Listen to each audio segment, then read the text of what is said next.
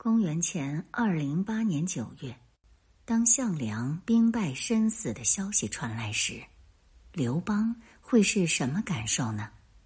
应该会有惊恐，毕竟项梁都死了，自己的这个大旗究竟还能扛多久是个问题。但多半也会忍不住开心，因为终于可以摆脱这块压在身上的大石了。这里是宁小宁读历史，我是主播宁小宁。今天我们来关注刘邦的崛起，要感谢几个贵人。文章来源《泪痕春雨记不住的那天》，撰文扁舟听雨。项梁死后一个月，公元前二零八年闰九月，刘邦等来了天大的喜讯。楚怀王封沛公为武安侯，将当郡兵西，曰先至咸阳，王之。这段记载说明，怀王对刘邦下达了三道任命：第一是封刘邦为武安侯；第二是率领当郡兵向西开拓；第三是约定，如果能先到秦帝国首都咸阳，就可以在关中称王。而这其中第一道和第二道任命，无疑是刘邦急需的。第一道命令封刘邦为武安侯，这就解决了刘邦的级别。想那刘邦起事之后，自己给自己封了个沛公，但一直没有被正式纳入楚国的军政系统，这很不利于刘邦扩大队伍。公是楚国对县一级封君的称呼。沛公代表沛县老大的意思。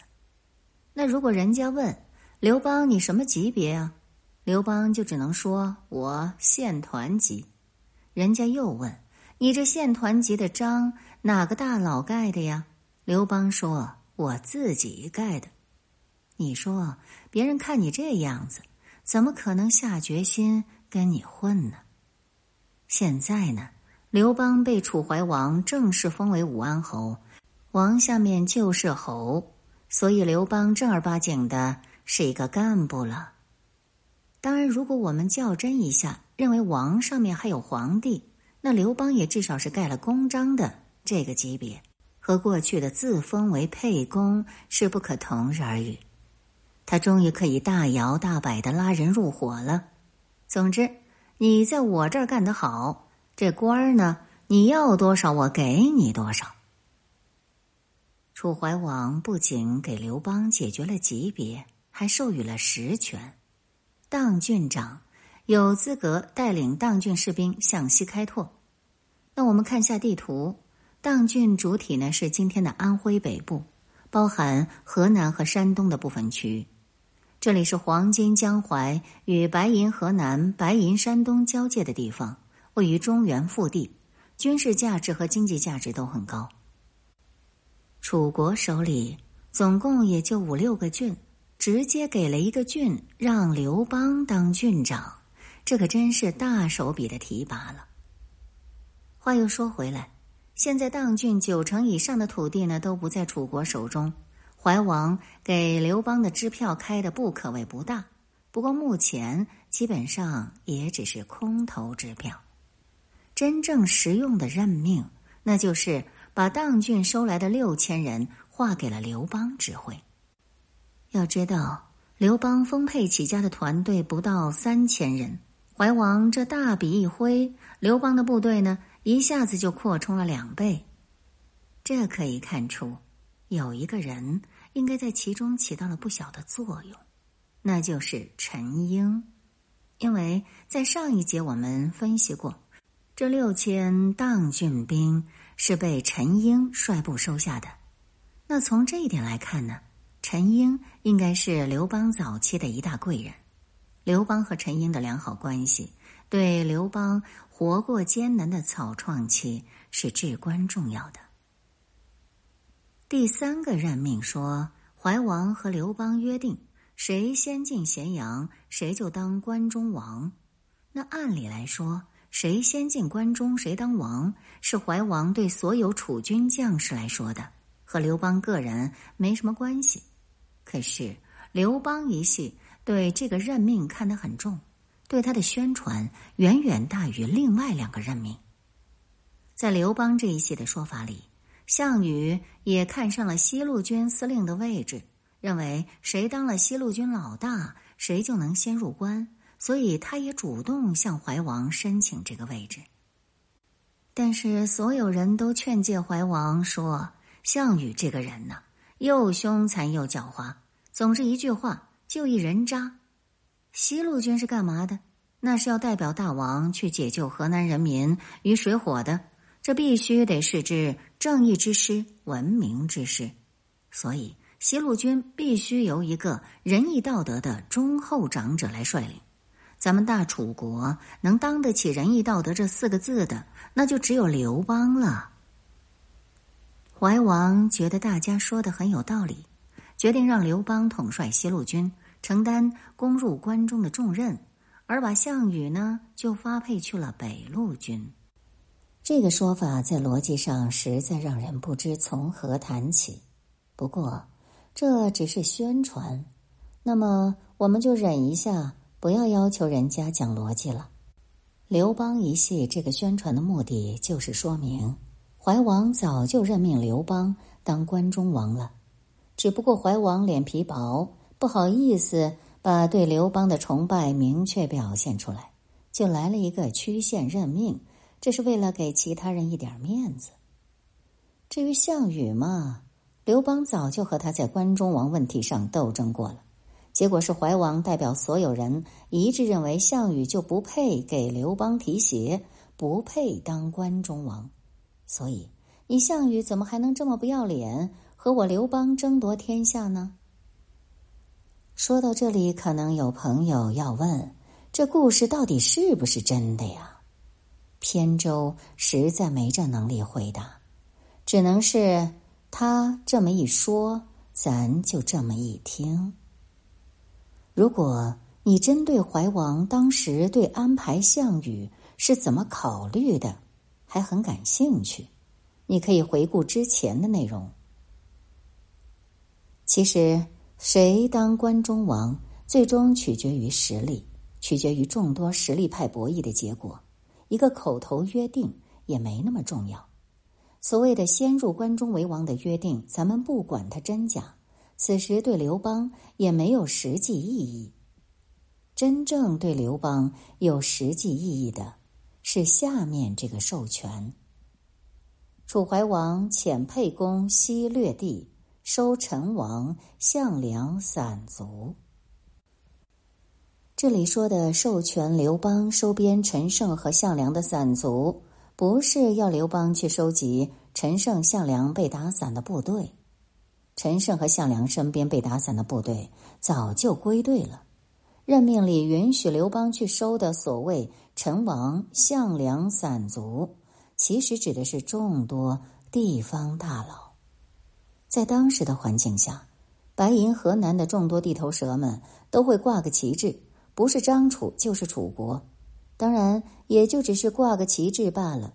你可千万别看人家旗子上有个楚，你就妄图指挥人家的部队，也千万不要不自量力的跑人家地盘去收税。那么怀王其实是在充分的授权，就是说刘邦，如果你碰到这些地头蛇。你可以直接把他们吃掉，不需要再回头来请示了。这个授权可比所谓的“先入关中为王”的口头支票要管用多了。这就给了刘邦安心的升级打怪的环境。我们再来看看地图，白银河南目前可以大致分为黄河沿线和黄淮之间两大块。黄河沿线包含三川郡和东郡。是关中通向关外的交通要道，也是秦中央军重兵守护和全力经营的地方。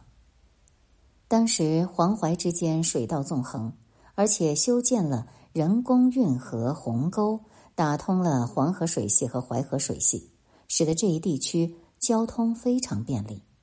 因此，秦军想要南下黄淮间，楚军和齐军都可以很方便的攻击。楚军想要到河南发展，秦军也可以很轻易的阻止。同时，河南地区平原广阔，人口众多，聚集了大量的城市和乡镇。任何一支部队想要以军事方式强行占领这里，都会显得兵力不足。这就导致了白银河南势力众多，鱼龙混杂。白银河南目前有数的这种大势力呢，有以下几支。首先是秦军，而且我们还应该分出章邯部中央军、王离部长城军、地方秦军等至少三支互不同属的队伍。中央军活跃在黄河沿线，长城军活跃在东郡地区，后备军则负责镇守南阳和三川郡的洛阳。南阳、颍川和淮阳是白银河南南部黄淮间的地盘。这里到处是挂秦国旗帜的地方兵和挂各色旗帜的地头蛇，比如颍川郡就有韩王成和张良带着他们的部队挂着韩国旗帜，在这片儿搞游击；又比如南阳郡有刘邦在沛县的大哥王陵挂着楚国旗帜在这儿厮混。至于淮阳郡呢，就是陈胜、张楚首都陈县所在地。挂楚国或者张楚旗帜的部队就更多了，而砀郡，这就是刘邦部近万人要去征服的地盘了。看起来，刘邦团队的主要对手是砀郡的地头蛇和东郡的秦军，但实际情况呢，比这可复杂多了。其中，魏豹王走楚，楚怀王给予魏豹数千人。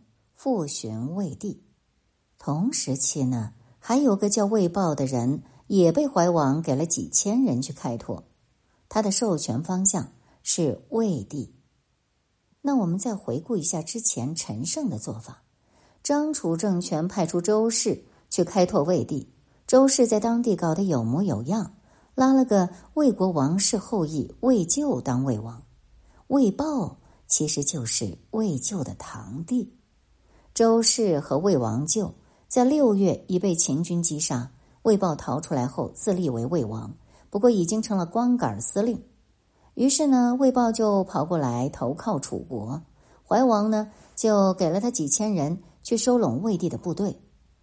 怀王对魏豹的授权和对刘邦的授权是很类似的，授权刘邦是收拢挂楚国和张楚旗帜的地头蛇，而授权魏豹。是收拢挂魏国旗帜的地头蛇。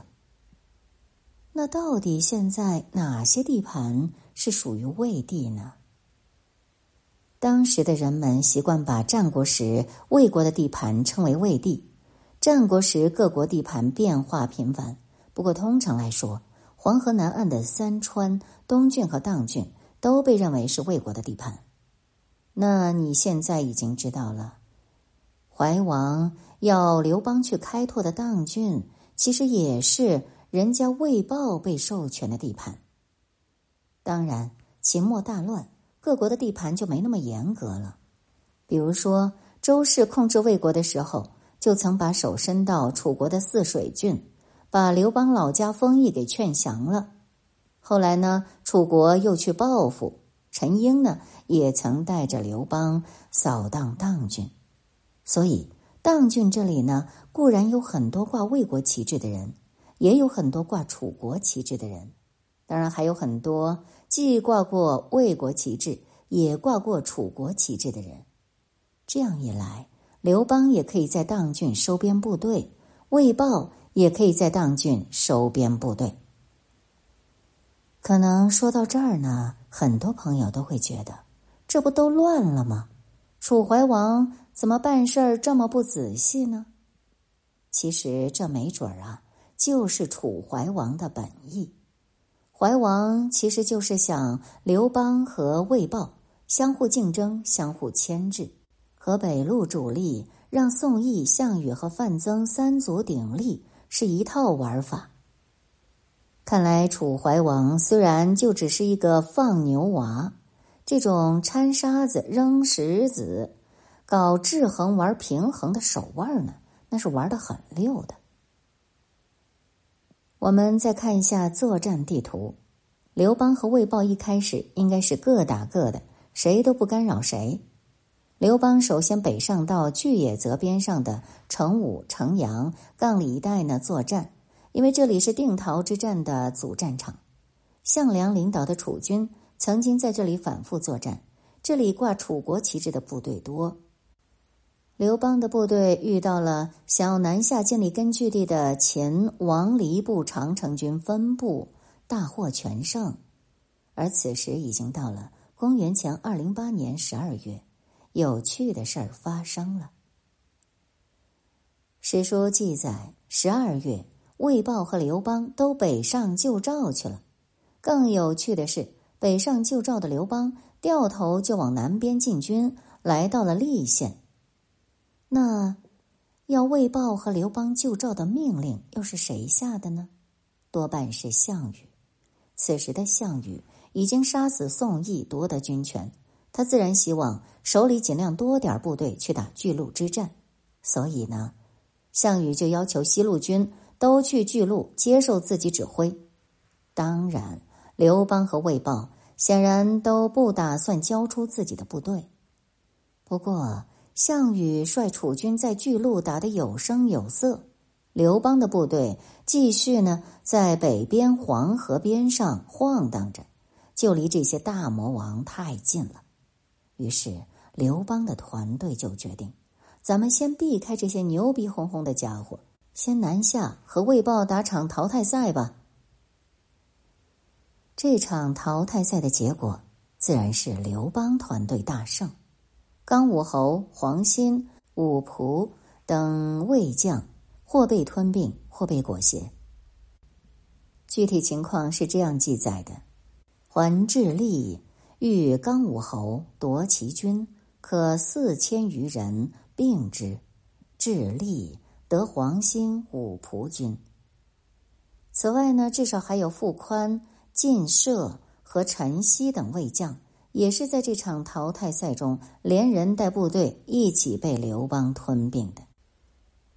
这几个可都不是小人物。